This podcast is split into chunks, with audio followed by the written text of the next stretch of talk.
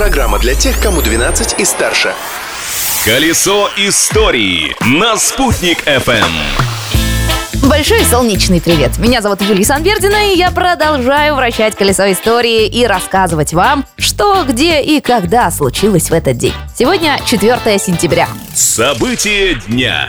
В этот день, 4 сентября 1987 года, завершился суд над летчиком из ФРГ Матиасом Рустом. 19-летний спортсмен-пилот в мае того же года на своем самолете пересек границу СССР и, оставаясь незамеченным, совершил посадку в Москве недалеко от Красной площади. Выйдя из своей железной птицы, Матиас уже было стал раздавать автографы, но через 10 минут его арестовали.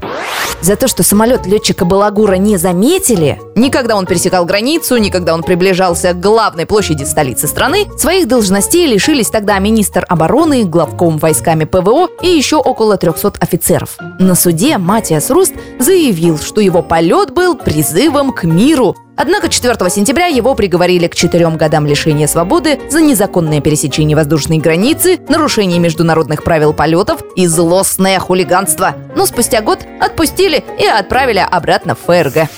Изобретение дня.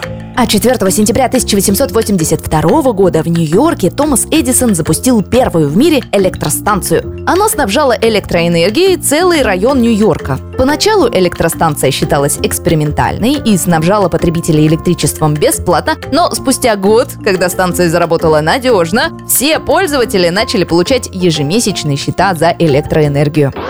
В Уфе первая электростанция появилась в 1898 году. Она была построена уфимским инженером и коммерсантом Николаем Коншиным. Ее соорудили не где-то на окраине, а в центре города, чтобы удешевить стоимость услуги для потребителей. Сейчас от электростанции остался лишь фрагмент фасада, который является частью здания делового центра «Капитал» на улице Карла Маркса. Открытие дня. А еще в этот день, в 1975 году, в телеэфир вышел первый выпуск телевизионной игры «Что, где, когда». Среди вопросов, заданных телезрителями, были и загадки жителей республики. Например, техник-программист из Уфы однажды спросил вот о чем. Что, по мнению Иосифа Бродского, является родителем рифмы? Правильный ответ – эхо. Знатоки ответили верно. И в тот раз наш земляк проиграл в игре «Что, где, когда». Надеюсь, и я, Юлия Санбердина, смогла сегодняшними фактами сделать вас чуточку эрудирования. Продолжим образовываться завтра в то же время. Ведь жить прошлым нельзя, но помнить его необходимо. Колесо истории на «Спутник FM.